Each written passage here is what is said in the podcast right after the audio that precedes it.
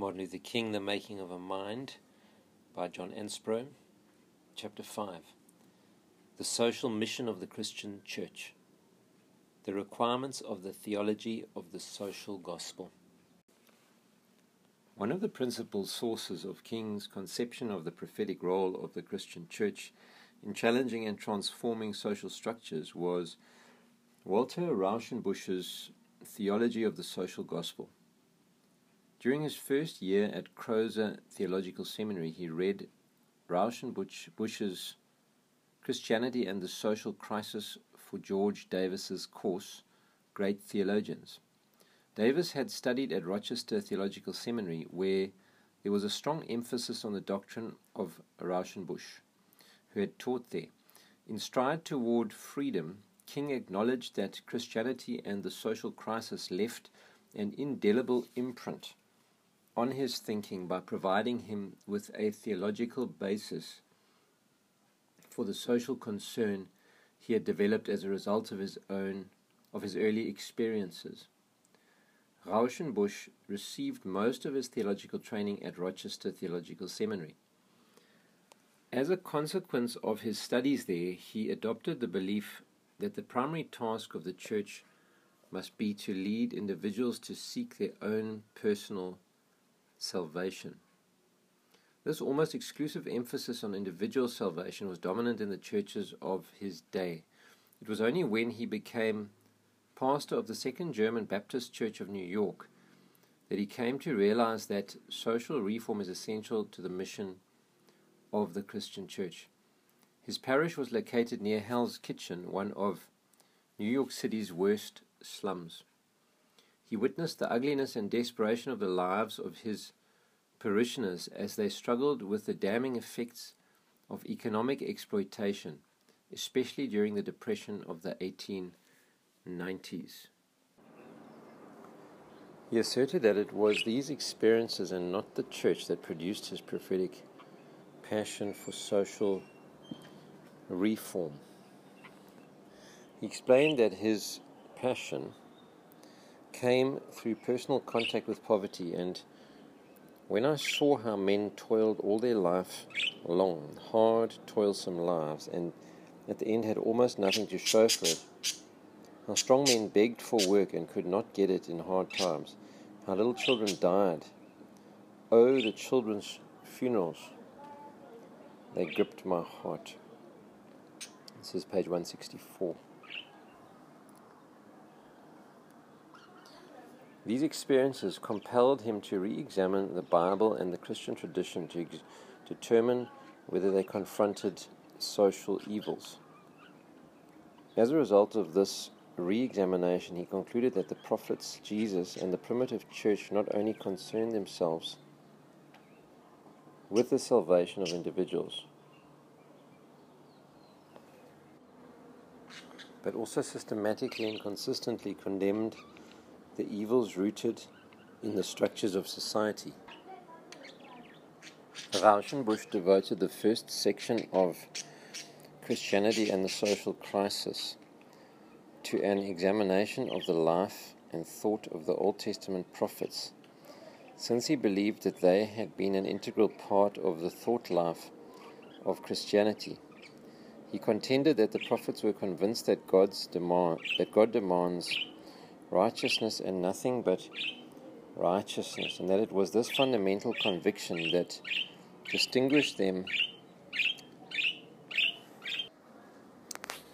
from the ordinary religious life of their day. They regarded sacrificial ritual as a harmful substitute for and a hindrance to ethical religion. Hosea proclaimed, I desire goodness and not sacrifice. Isaiah affirmed the need for social justice. Your hands are full of blood. Wash you, make you clean. Put away the evil of your doings from before mine eyes. Cease to do evil, learn to do right. Seek justice, relieve the oppressed. Secure justice for the orphaned and plead for the widow. Micah also stressed the need for social justice. Will Jehovah be pleased with thousands of rams or with ten thousand of rivers of oil? He hath showed thee, O man, what is good that what doth Jehovah require of thee, but to do justly and to love kindness and to walk humbly with thy God?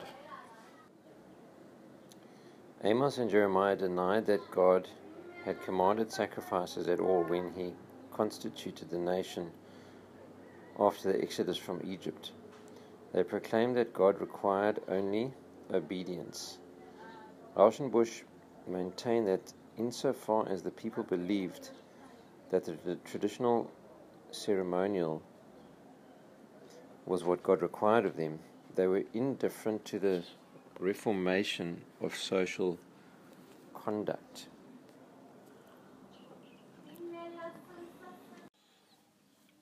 By rejecting the need for sacrifice, the prophets could affirm that ethical conduct is the supreme and sufficient religious act. Rauschenbusch emphasized that the prophets were actively involved in the public affairs of their nation, and that some of them were statesmen of the highest type. I'm reminded of Savonarola in Florence, in Italy, the last pre Reformation prophet.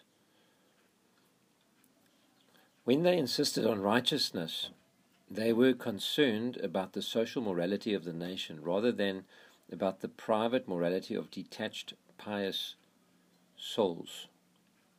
He contrasted their principal concern to combat social injustice and oppression with the major concern of churches in his own day to condemn the private evils of intemperance, unchastity, and the sins of the tongue.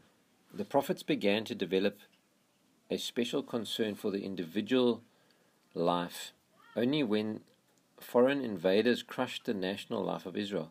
But he contended they insisted on personal holiness when then because it was the condition and guarantee of national restoration. Rauschenbusch also stressed that the Sympathy of the prophets was totally and passionately on the side of the poor and the oppressed. They condemned the land hunger of the aristocracy, the ruthlessness that would reduce the poor freeman to a slave to collect a debt, and the venality of the judges who had a double standard of law for the rich and the poor. The prophets' concern for the poor was manifest in their theology when they viewed God as the husband of the widow, the father of the orphan, and the protector of the stranger. When the prophets conceived Jehovah as the special vindicator of these voiceless classes, it was another way of saying that it is the chief duty in religious morality to stand for the rights of the helpless. Jeremiah and the prophetic Psalms identified the poor as a class with the meek and godly and used rich and wicked as almost synonymous terms. Rauschenbusch maintained that the fact that Israel was in the u- unique position of having a library of classics in which the spokesman of the common people had the dominant voice could serve as a strong proof of the divine inspiration of the Old Testament. King found in the Hebrew prophets a continual source of inspiration for his struggle for social justice. In his letter from Birmingham jail, he explained to the clergyman who criticized him that he had come to Birmingham because he was compelled to carry the gospel of freedom beyond his own hometown. Just as the prophets of the 8th century BC left their villages and carried their, Thus saith the Lord, far beyond the boundaries of their hometowns. In his youth, he had heard frequent references to the prophets in his father's sermons and had studied the prophets in a course on the Bible at Morehouse College. But his study of Rauschenbusch developed his understanding of the social implications of the prophetic mission. His understanding of this mission deepened during the, his studies at Crozer Theological Seminary and Boston University. King's writings, sermons, and speeches abounded with references to the prophets. He extolled Amos, Hosea, Isaiah, and Jeremiah for standing up amidst unjust power structures and forces of religious idolatry, and for declaring with prophetic urgency the eternal Word of God. In a Christmas sermon on peace, in The Trumpet of Conscience, sounds like that's some kind of a journal, maybe. He defined some of the elements of his dream of freedom, equality, justice, and peace by appealing to the words of Amos, Micah, and Isaiah. I still have a dream today that one day justice will roll down like water and righteousness like a mighty stream. I still have a dream today that in all our state houses and city halls men will be elected to go there who will do justly and love mercy and walk humbly with their God. I still have a dream today that one day war will come to an end, that men will beat their swords into plowshares and their spears into pruning hooks, that nations will no longer rise up against nations, neither will they study war anymore. I still have a dream today that one day the lamb and the lion will lie down together, and every man will sit under his own vine and fig tree, and none shall be afraid. I still have a dream today that one day every valley shall be exalted and every mountain and hill will be made low. The rough places will be made smooth and the crooked places straight. And the glory of the Lord shall be revealed, and all flesh shall see it together. In his references to the prophets, King most frequently quoted Amos's demand Let justice roll down like waters, and righteousness like an ever flowing stream. He contended that even as Amos was maladjusted to the injustices of his day, so too he did not intend to adjust to the evils of discrimination, segregation, religious bigotry, militarism, and violence. He stressed that Amos was seeking not consensus but the cleansing action of revolutionary change. And he called on ministers to imitate Amos by speaking out for righteousness. While admitting that not every Christian minister can be a prophet, he affirmed that some must be prepared for the ordeals of this high calling and be willing to suffer courageously for righteousness. In his special affinity for the message of Amos, King again resembled DeWolf, who in a theology of the living church had asked, where is such blazing denunciation of hypocritical religion and social unrighteousness as the prophecy of Amos, unless indeed it be in the words of Jesus? Rauschenbusch developed the notion that Jesus, by his words and deeds, was similar to the prophets in many ways. Even though in the poise and calm of his mind and manner, and in the love of his heart, he was infinitely above them all. Jesus, too, opposed the ceremonial elements of religion and insisted on the ethical, sided with the poor and oppressed, and was deeply concerned with national and social life. Jesus began his preaching by affirming, The time is fulfilled, the kingdom of God is now close at hand. Repent and believe in the glad news. Rauschenbusch maintained that Jesus' parables, moral instructions, and prophetic predictions indicate that the kingdom of God was the center of all his teaching, as recorded by the synoptic gospels.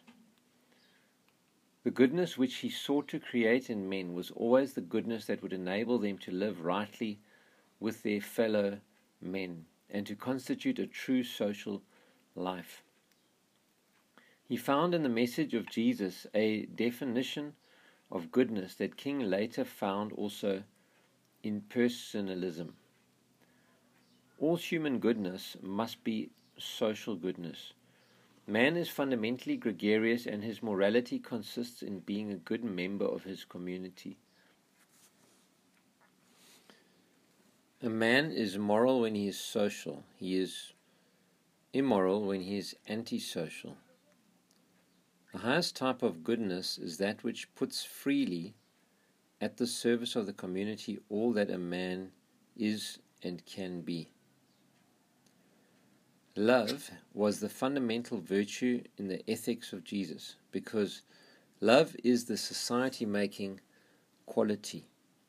In preparing men for the noblest social order of the kingdom of God, Jesus aimed to energize the faculty and habits of love and to stimulate the dormant faculty of devotion to the common good.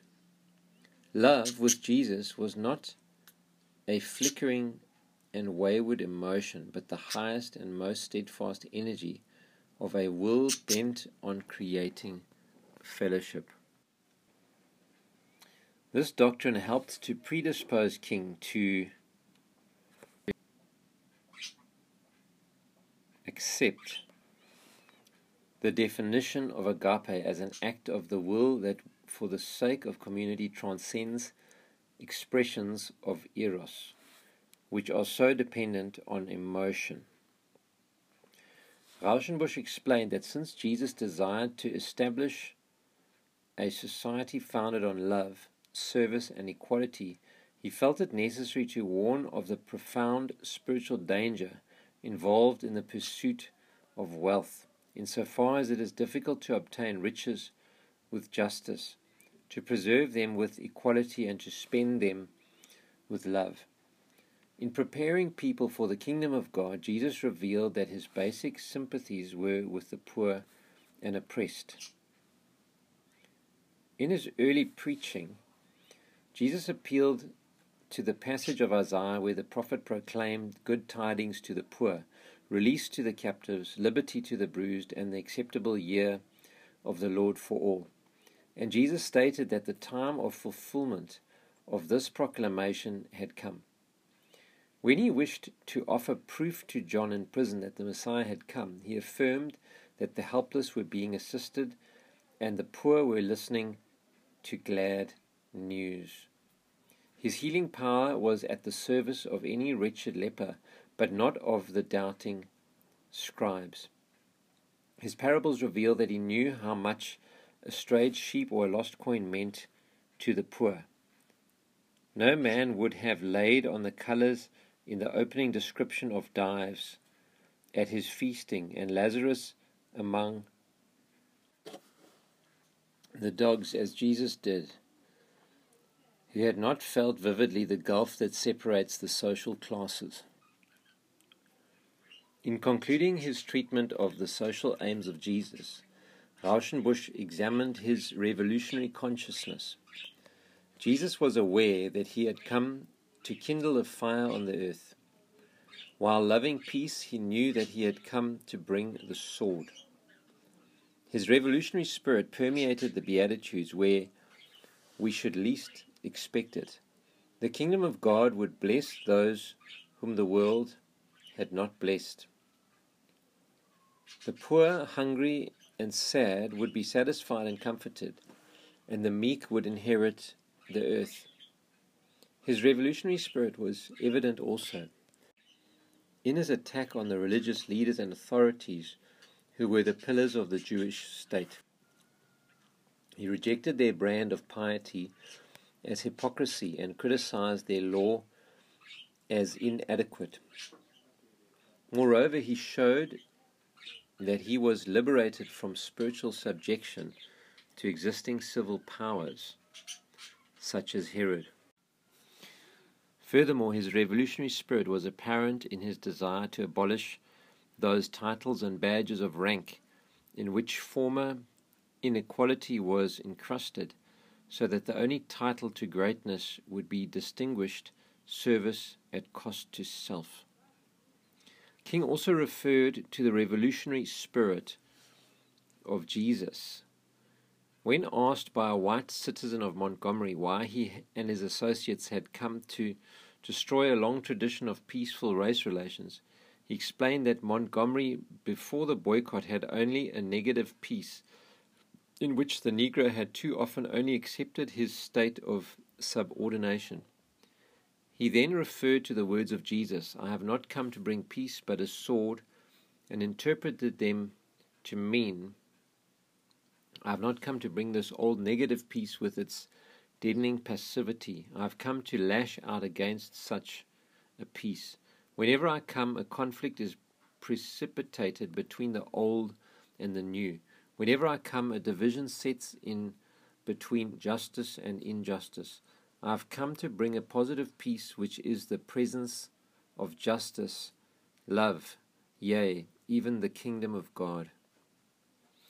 Rauschenbusch indicated that although Jesus aimed to establish the kingdom of God, which involved a thorough regeneration and reconstruction of social life, Christianity in modern times had not undertaken the work of social reconstruction.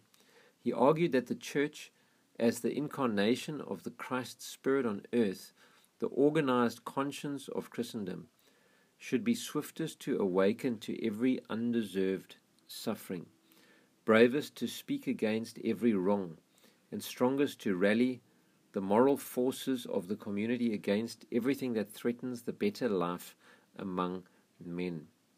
He rejected the conception of religion that regards as religious only what ministers to souls or what serves the church.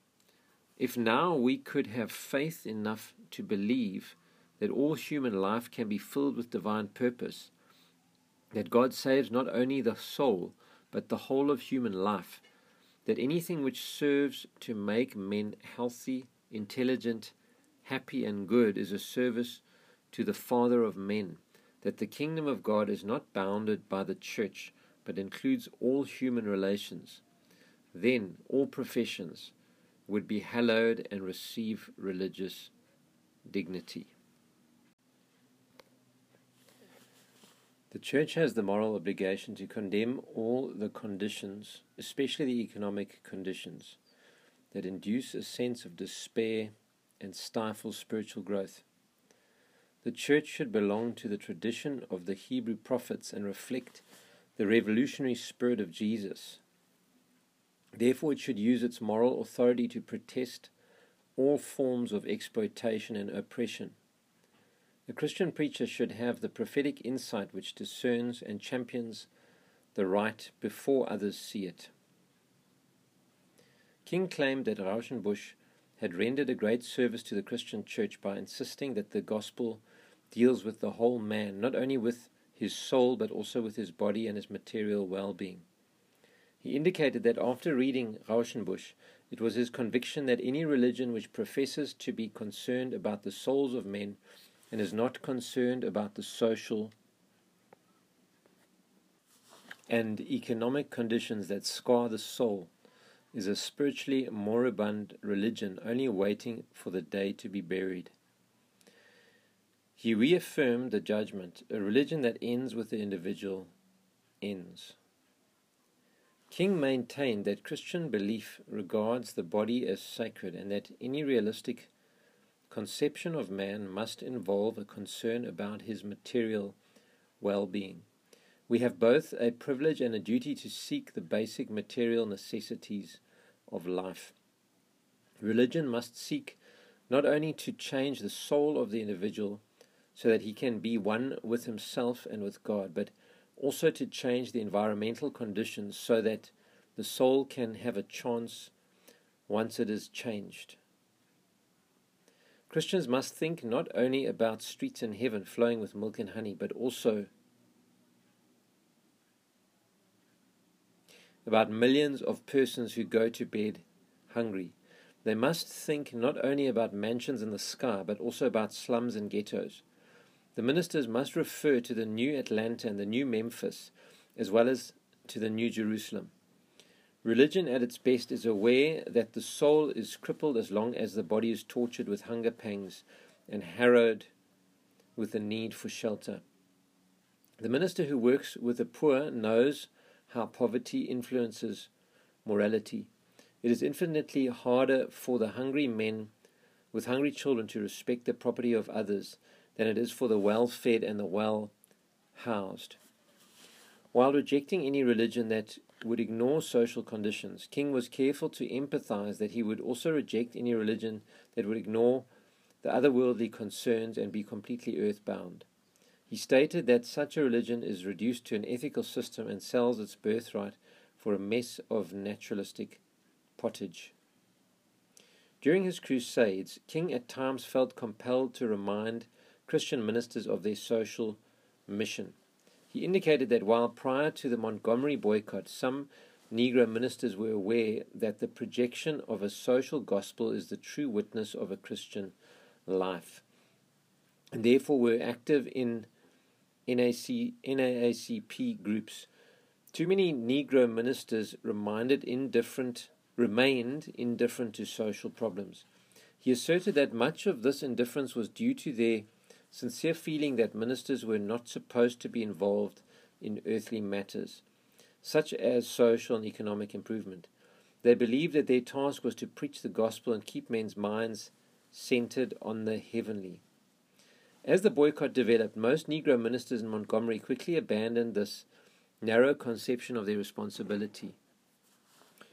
Then, too, during the boycott, King had to confront the claim of Dr. E. Stanley Frazier, a white segregationist, that the Negro ministers who led the protest were wrong, since the task of the minister was to lead souls to God and not to generate confusion by getting involved in transitory social problems. King challenged this claim by stating that if one is truly devoted to religion of Jesus, he will aim to eliminate social evils since the gospel is social as well as personal. During the Albany movement, he explained, I feel I am called to preach wherever evil and injustice lie. During the Birmingham movement, he emphasized for Negro ministers the necessity of a social gospel to supplement the gospel of individual salvation. I suggest that only a dry, dry as dust religion prompts a minister to extol the glories of heaven while ignoring the social conditions that cause men an earthly hell. He reminded the Negro ministers that they were more independent than any other persons in the community and called for their strong leadership in the freedom movement. In 1967, he could still lament the fact that they were still that there were still too many Negro churches that were so concerned with the future good over yonder that they conditioned their members to adjust to the present evils over here. During the Memphis movement, in his last sermon, he proclaimed that the minister must say with Jesus, The Spirit of the Lord is upon me because He's anointed me to deal with the problems of the poor. I would agree with that. Preaching the gospel to the poor is no good if we aren't also helping them to deal with their problems. The two are inextricably linked. Rauschenbusch's conception of the kingdom of God inspired King to develop further his own notion of the nature of the beloved community. The ultimate goal of all his endeavors in a theology of for the social gospel, Rauschenbusch stated, the kingdom of God is humanity organized according to the will of God. That is great. The kingdom of God is humanity organized according to the will of God and affirmed certain convictions about the ethical relations within the kingdom by interpreting it through the consciousness of Jesus. These convictions reinforced what King had learned in Davis's first in Davis's classes. First, since Christ revealed the divine worth of life and personality, and since his salvation seeks the restoration and fulfillment of even the least, it follows that the kingdom of God at every stage of human development tends toward a social order which will best guarantee to all personalities their freest and highest development. The kingdom of God would redeem social life from religious bigotry and from all forms of slavery in which human beings are treated as mere means to serve the ends of others. Second, since love is the supreme law of Christ, the kingdom of God implies a progressive reign of love in human affairs. Rauschenbusch maintained that the advance of the kingdom is evident whenever love rather than force and legal coercion regulates the social order. Such an advance would be manifest in the redemption of society from political autocracies and economic oligarchies. The substitution of redemptive for vindicative penology. The abolition of constraint through hunger as part of the industrial system, and the abolition of war as the supreme expression of hate and the completest cessation of freedom. Third, the highest expression of love is the free surrender of what is truly our own life, property, and rights. Rauschenbusch emphasized also that the surrender of any opportunity to exploit individuals, though a lower expression of love, may be the more decisive one. He contended that this involves the elimination of the possession of private property in the natural resources of the earth and the abolition of any condition in industry that would make monopoly profits possible. Fourth, the reign of love tends toward the progressive unity of mankind, but with the maintenance of individual liberty and the opportunity of nations to work out their own national peculiarities and ideals. Rauschenbusch affirmed that the church must exist for the sake of the kingdom, since the kingdom is the supreme end of God.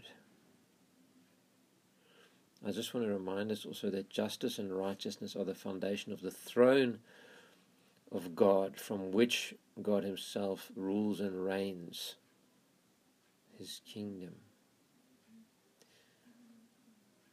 Let's read on. He maintained that the spiritual authority over the, of the church depends on the degree to which it fulfills this purpose. The institutions of the church, its activities, its worship, its theology must in the long run be tested by its effectiveness in creating the kingdom of God. He argued that if the church were to view itself apart from the kingdom and to find its aims in itself, it would be guilty of the same sin of selfish detachment as an individual who selfishly separates himself from the common good. Despite his acknowledgments of Rauschenbusch's role in his own formation, King did not hesitate to indicate that he regarded what he regarded as defects in his thought, mindful of Niebuhr's realism with its emphasis on the reality of collective evil. King felt that Rauschenbusch had been a victim of the 19th century cult of inevitable progress, and hence a superficial optimism concerning human nature, and that he had come dangerously close to identifying the kingdom of God with a particular social and economic system. It seemed that King should have qualified these criticisms since Rauschenbusch emphasized also the power of a kingdom of evil. Thus, in a theology for the social gospel, he asserted depravity of will and corruption of nature are transmitted wherever life itself is transmitted. And in the chapter The Kingdom of Evil, he maintained, Yet we ought to get a solidaristic and organic conception of the power and reality of evil in the world. He contended further that humanity, in seeking the kingdom of God on earth, will never have a perfect social life.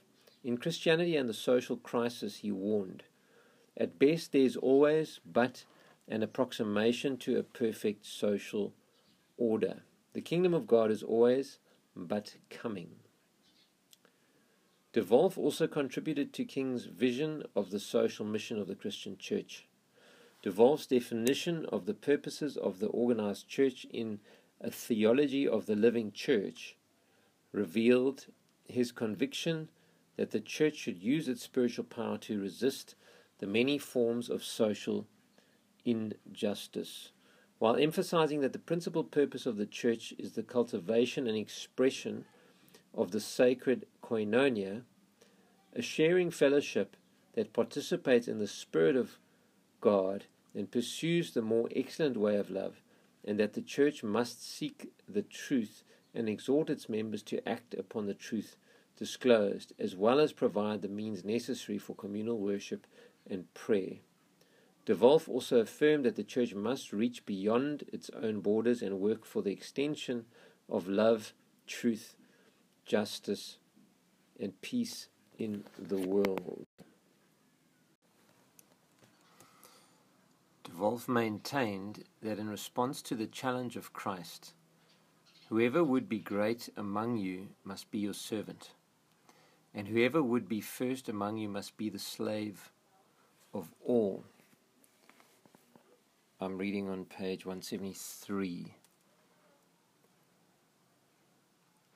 The church must establish schools and hospitals, support the training of doctors and nurses, assist agencies for the relief of poverty, and minister in many other ways to multitudes outside its own membership. Moreover, the organized church, by its words and deeds must strive to share with others the riches of the kingdom within its own fellowship. A church that is not missionary and evangelistic demonstrates neither that it does not either that it does not possess a life that it values or that it lacks the degree of love that is concerned that others share in that life. Such an organization does not participate in the true spiritual church and therefore is not a true church.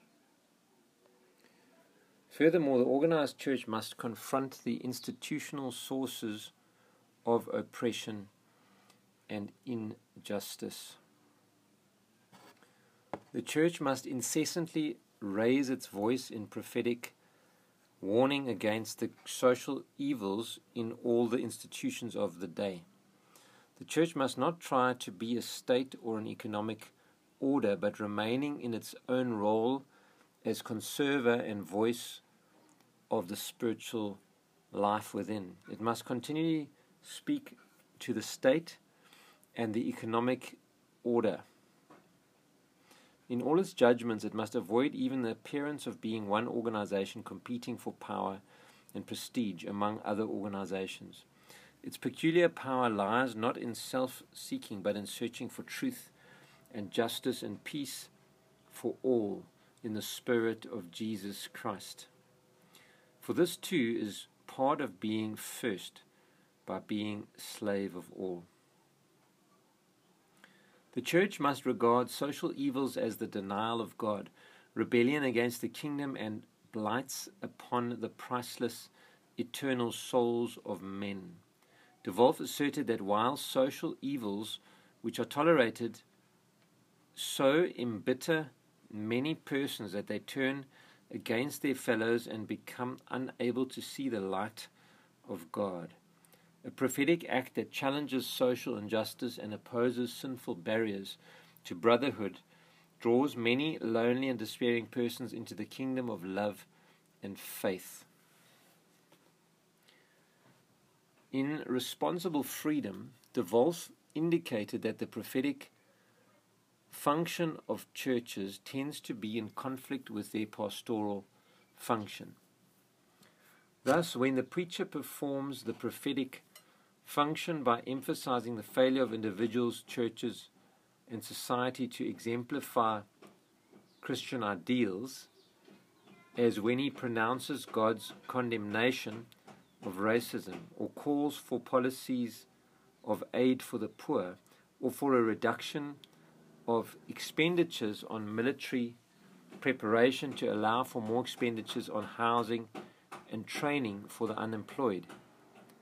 Many people are offended and find it more difficult to accept their preacher's assistance with their personal problems. DeWolf maintained that there is no resolution to this conflict if one conceives of the prophetic function as one of preserving a comfortable peace of mind in individuals and pleasant social compatibility in the congregation. But he contended that such a conception contradicts the message of the New Testament. The peace of which the Gospel of John speaks is not the soft peace of conformity with the world, it is the peace of the Christ who has challenged earthly powers is about to be crucified by them, who gives peace even while promising tribulation, and who says he has overcome the world. The obligation of the past is not to promote a comfortable self satisfaction that would interfere with spiritual growth, but rather to foster a peace that involves repentance, sacrifice, and risk. DeWolf added that a preacher is not exercising the prophetic function if he resorts to angry denunciations that express his own pride, personal insecurity, or repressed hostility. To be truly Christian, a prophetic utterance must arise from love for the victims of injustice or other evil and desire to bring all who are involved into a community of forgiveness, grace, and mutual assistance. DeWolf asserted that the pastoral and prophetic functions do not really conflict with each other, but rather are mutually supporting. At times, only a caring personal ministry can excise the race prejudice violence and evil of individuals, and thus can bring them Christ's healing as well as relief to the victims of their vicious conduct. While the Church should publicly condemn the hypocrisy, cruelty, injustice, and folly of society or of people belonging to certain types or classes in terms worthy of an Amos, Isaiah, or Jesus, it should minister to individuals guilty me, of social injustice in a positive way, which will remove their fears and hostilities, expand their perspectives, and eliminate their prejudiced activities. Other thinkers contributed directly to King's understanding of the social role of the church. As already indicated, his identification with the social philosophy of the personalists helped prevent him from accepting any religious approach that would ignore the redemption of the social order while seeking the salvation of the individual. In his dissertation, he emphasized Tillich's conviction that the theologian is involved with the whole of his existence, with the healing forces in him and in his social situation. King's tendency to appropriate the ethical thought of Gandhi would have reinforced his rejection of any religion that concerned itself only with the salvation of the individual. In an address at Howard University, he referred to the fact that Gandhi had conceived of man as a social being and had stated that man's individuality comes out best when he works for the social. He then quoted Gandhi's contention I do not know of any religion apart from human activity. Gandhi had also asserted religion which takes no account of practical affairs and does not help to solve them is no religion. One of his fundamental teachings was that service of the poor is worship of God course, we think of Mother Teresa and Francis of Assisi and such like, and Sadhu Sundar Singh as well. In his definition of the prophetic role of the contemporary church, King maintained that the churches must make it clear that, segre- that segregation, whether legal or de facto, is morally wrong and sinful, and contradicts the noble precepts of the Judeo Christian tradition. He contended that the problem of racial prejudice remained America's chief moral dilemma. The churches must affirm that every human life is a reflection of divinity and that every act of injustice mars and defaces the image of God in man. The churches must denounce the immorality of segregation because it denies the sacredness of human personality and deprives man of freedom, the equality that makes him a man, the quality that makes him a man. Nothing can be more diabolical than a deliberate attempt to destroy in any man, or woman for that matter, obviously, his will to be a man and to withhold from him that something that constitutes his true essence. The churches must denounce the immorality of segregation also because it rejects the unity men have in Christ. King also stressed the obligation of the churches to use their channels of religious education to make the ideal of brotherhood a reality by exposing the irrationality of the fears and suspicions that are the roots of race hate.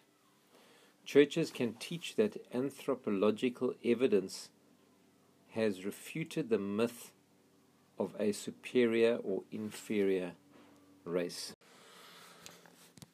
They, the churches, can show that Negroes are not innately inferior in academic, health, and moral standards, and that they are not inherently criminal. The churches can say to their worshippers that poverty and ignorance breed crime, whatever the racial group may be, and that is it is a torturous logic to use the tragic results of segregation as an argument for its continuation.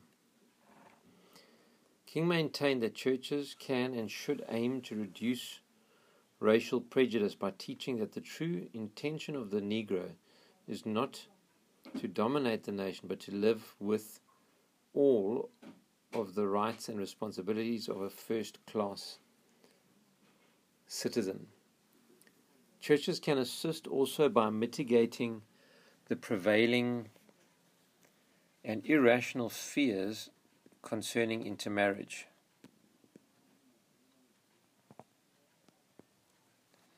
In general, churches can lessen the fears of some whites about integration and the fears of some other whites about social disapproval.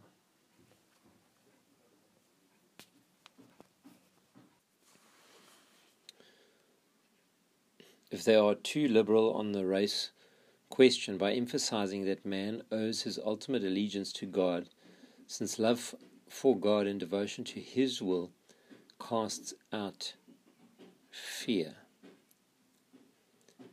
King insisted that churches must take the lead in social reform. They must seek to keep open the channels of communication between the Negro and white communities, especially through interracial ministerial associations. He was careful to stress that if churches are to be effective in their attack on evils in society, they have to remove the yoke of segregation from their own bodies.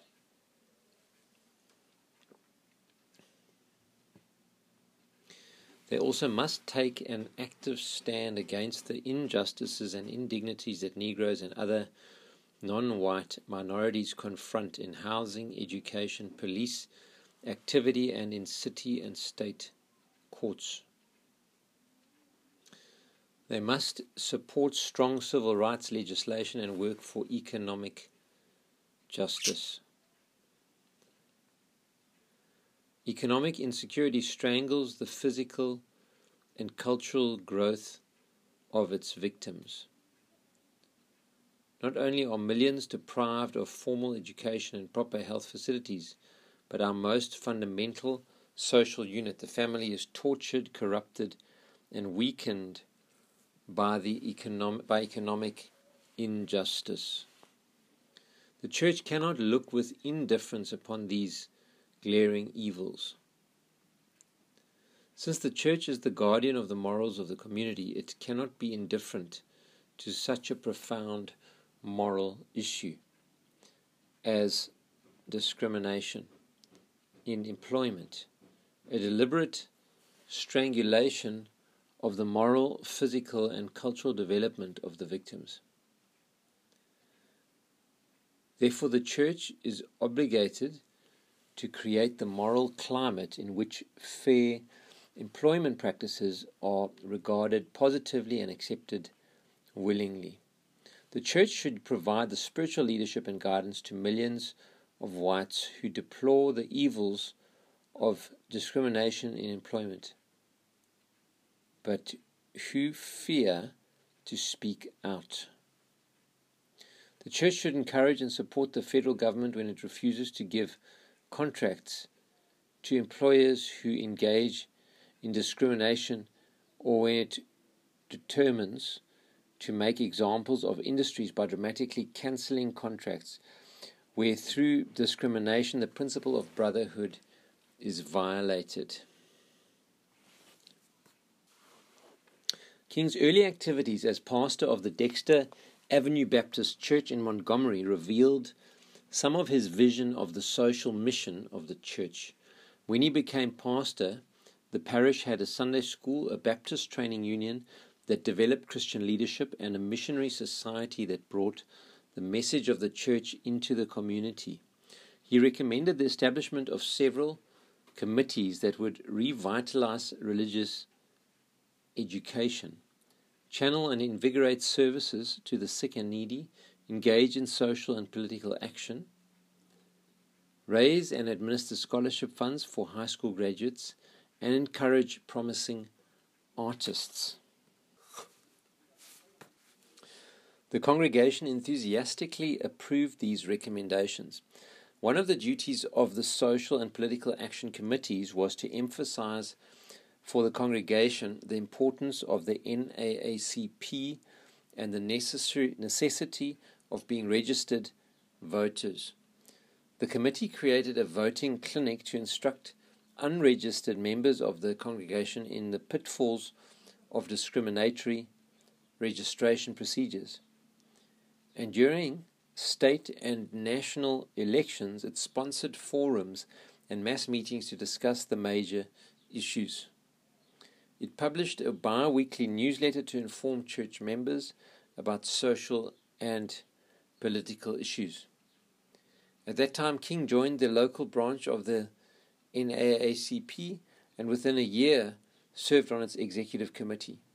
He also was vice president of the Montgomery chapter of the Alabama Council on Human Relations, an interracial group that aimed through educational methods and action to achieve equal opportunity for all the people of Alabama. As the only truly interracial, interracial group in Montgomery, it was able to keep open the channels of communication between the races. Some of the members of this group and of the Social and Political Action Committee later were to become prominent in the bus boycott. Although King felt the need to criticize some Negro ministers for their lack of active concern about social evils, he was not he was most willing to acknowledge the crucial role of the Negro Church in his crusades. In his letter from Birmingham jail, he stated, I am grateful to God that through the influence of the Negro Church, the way of nonviolence became an integral part of our struggle. In 1965, he, was, he asserted, I'm happy to say that the nonviolent movement in America has come not from secular forces, but from the heart of the Negro Church. The Negro Church had perpetuated belief in the Judeo Christian principles of love and justice that were at the center of the nonviolent movement. It had prepared blacks for a practical commitment to nonviolence by its emphasis on the dignity of the self, the value of sacrificial love, the merit of unearned suffering as exemplified in the life of Jesus, and the reality of a personal God who demands righteousness and seeks justice for his children. King indicated that although it was probably true that most of Montgomery's blacks did not believe in nonviolence as a way of life, they were willing to employ it as a technique because it was presented to them by trusted leaders as a simple expression of Christianity in action. During the Montgomery boycott, he stressed that he was motivated chiefly by the social gospel, and he and his associates uh, aimed to channel the religious fervor and spiritual energy of the Negro church into militant, non violent action. He explained that Christian love always, uh, sorry, Christian love allows people to protest with wise restraint and calm reasonableness. When Gunnar Jahn presented him with the Nobel Peace Prize, Jahn contended that the Montgomery Negroes could not have reached such widespread agreement to spurn the use of violence if they had not been so deeply religious. In preaching the need for black liberation, King relied on the black religious tradition by referring not only to New Testament themes such as suffering, redemption, and resurrection, but also to Old Testament themes such as Exodus and deliverance from bondage. Thus, he referred to the southern segregationists as pharaohs who had employed legal maneuvers, economic reprisals, and even physical violence to hold the Negro in Egypt in the Egypt of segregation. He often assured his followers that they would reach the promised land of freedom and justice. It would not be difficult for these for those immersed in the black religious tradition who listened to these references to come to understand his campaigns as religious crusades. King could say that the nonviolent movement came from the heart of the Negro Church also, in the sense that the Negro Church was the organizational church, or the organizational structure, should I say, that made the Montgomery boycott and other crusades possible.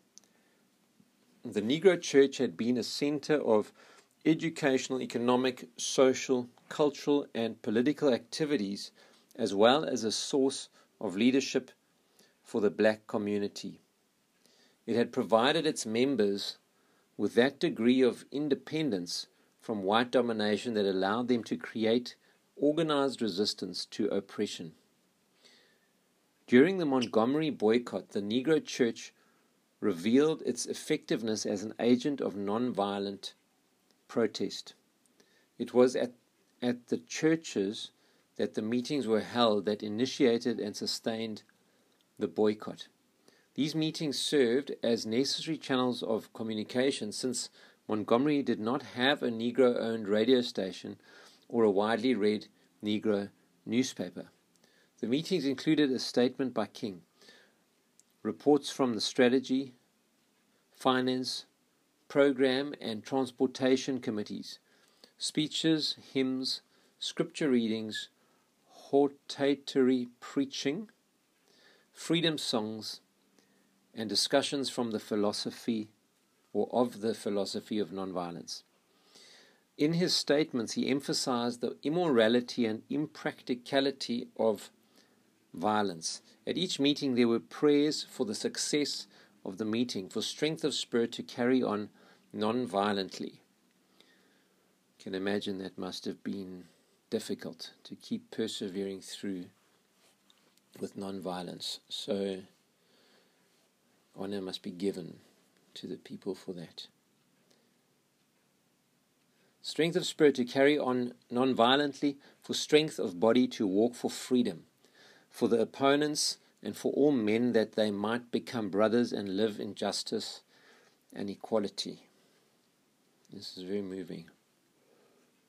The meetings rotated from church to church with speakers from various Protestant denominations and with Catholic participants.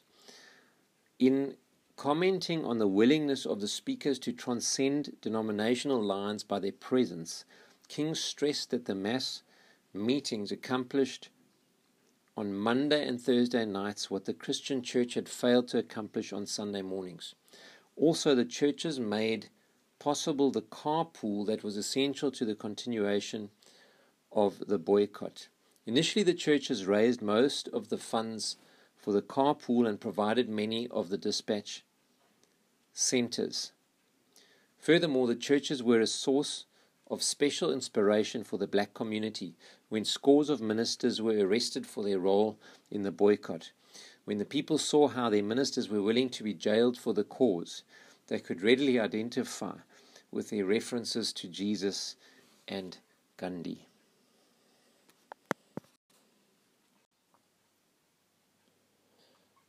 While King could point to the contributions of the Negro Church to the nonviolent movement, he frequently expressed his disappointment with the white church for not exercising its prophetic function and not being in the forefront of the struggle for freedom and equality. So often it, the church, is an arch defender or arch defender of the status quo. Oh, that is such a stark truth. Far from being disturbed by the presence of the church, the power structure of the average community is consoled by the church's silent and often even vocal sanction of things as they are. Even though he affirmed that he was in the rather unusual position of being the son, the grandson, and the great grandson of preachers, that he loved the church, that he was fundamentally a clergyman, a Baptist preacher, and that the church was his life, still he felt compelled to reiterate the judgment of Dean Liston Pope of Yale Divinity School in the kingdom beyond caste. The church is the most segregated major institution in American society. King conceded that the National Council of Churches had repeatedly condemned segregation and had requested its constituent denominations to issue similar condemnations, and that most of the major denominations had endorsed the action of the Council. In 1946, the Federal Council of Churches, later succeeded by the National Council of Churches, had issued a statement rejecting segregation. The Federal Council of Churches of Christ in America hereby renounces the pattern of segregation and race relations as unnecessary and undesirable and a violation of the gospel of love and human brotherhood. Having taken this action, the Federal Council requests its constituent communions to do likewise. As proof of their sincerity in this renunciation, they will work for a non segregated church and a non segregated society. In 1963, the National Council of Churches budgeted $300,000 to support civil rights activities. And in 1965, in one of its several projects, it built voter education centers in Mississippi to overturn segregation. King also King also acknowledged that the Roman Catholic Church had declared that segregation is morally wrong and sinful. Do you agree there, David and Judah? Budgies? Segregation's wrong, eh? Yeah. After an audience with Pope Paul VI in 1964, he stated, the Pope made it palpably clear that he is a friend of the Negro people and asked me to tell the American Negroes that he's committed to the cause of civil rights in the United States. In 1967, the Pope stated the Second Vatican Council clearly and repeatedly condemned racism in its various forms as being an offense against human dignity.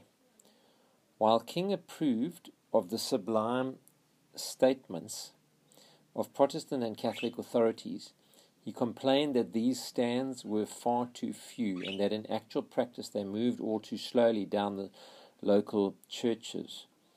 In 1964, in an article, The Churches Will Follow, Dr. Benjamin Mays, former president of Morehouse College, who had helped inspire King to enter the ministry, lamented the fact that on the local level, the majority of churches would practice open membership only when it was considered safe to do so, and that all too many ministers would lead in the desegregation of the churches only when there was widespread acceptance of the idea in their local communities. Mays stated that if the local churches had at once supported the 1954 Supreme Court decision on school desegregation on the basis of religion and morals, the turmoil and bitterness of the previous 10 years might have been avoided or at least greatly reduced. King felt disappointed with the white church as early as the Montgomery boycott. At the inception of the boycott, he was confident that the white ministers and priests of the South would prove to be among his strongest allies. But his optimism was soon shattered, as some of them refused to understand the freedom movement, misrepresented its leaders, and became open adversaries, while all too many other clergymen were more cautious than courageous and remained silent behind the anesthetizing security of stained glass windows. I'm reminded of the Martin Niemöller quote. First they came for the socialists, and I did not speak out because I was not a socialist. Then they came for the trade unionists, and I did not speak out because I was not a trade unionist. Then they came for the Jews, and I did not speak out because I was not a Jew. Then they came for me, and there was no one left to speak for me. We are all responsible to speak out for each other. We are all responsible to speak against injustice. Martin the King said, Injustice anywhere is a threat to justice everywhere. We are all responsible. If we don't speak out for others, eventually nobody's going to speak out for us. We are responsible just want to pray. Father, help us. Help me, Lord. Help us to be courageous and to stand for justice and righteousness and truth. Lord, if we say we love you and we don't stand up for the least of these, we are hypocrites and liars. Lord, forgive me for being a hypocrite. Help me, Lord, to be courageous and to stand up, Lord, in Jesus' name and be counted. Help us, Lord. So back to Martin Luther King. In 1962, he stated, As a minister of the gospel, I'm ashamed to have to affirm that 11 o'clock on Sunday morning, when we stand to sing, In Christ there is no east nor west, is the most segregated hour of America, and the Sunday school is the most segregated school of the week. When he came to Birmingham, he hoped that the white religious leadership would see the justice of his cause and would assist in transforming the power structure. But once again, his hopes were dashed when eight Protestant, Catholic, and Jewish clergymen from Alabama issued a statement criticizing his demonstration as unwise and untimely, as extreme measures inciting to hatred and violence, and as directed in part by outsiders. Well, this could be nothing further from the truth. Oh. What cowards. Let's read on. The statement appealed to the black community to withdraw support from the demonstrations and to unite locally and rely on negotiation among local leaders and the courts to achieve a better Birmingham.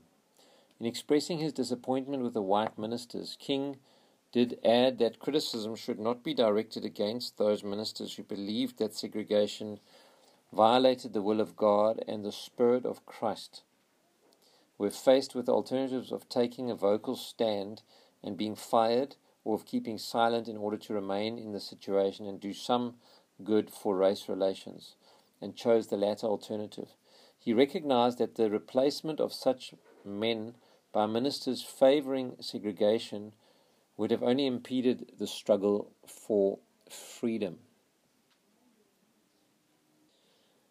However, he warned that a minister must never permit the notion that it is better to remain quiet so as to help the cause to become a rationalization for doing nothing.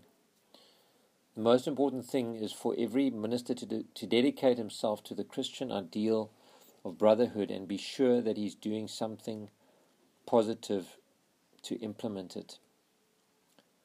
Although King did not mention it in his writings, he must have experienced further disappointment while with the white church when some ministers criticized him for being one of the founders of the Gandhi Society for Human Rights.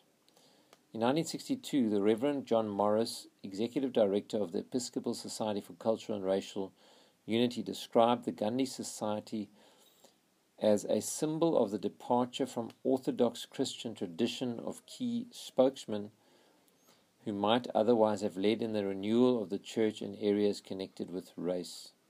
He accused King and others of seeking a new creedal foundation for nonviolent action and a way of life in Gandhi's thought. It is a new crucifixion when Gandhi displaces Christ as the source of power and motivation for those who call themselves Christian.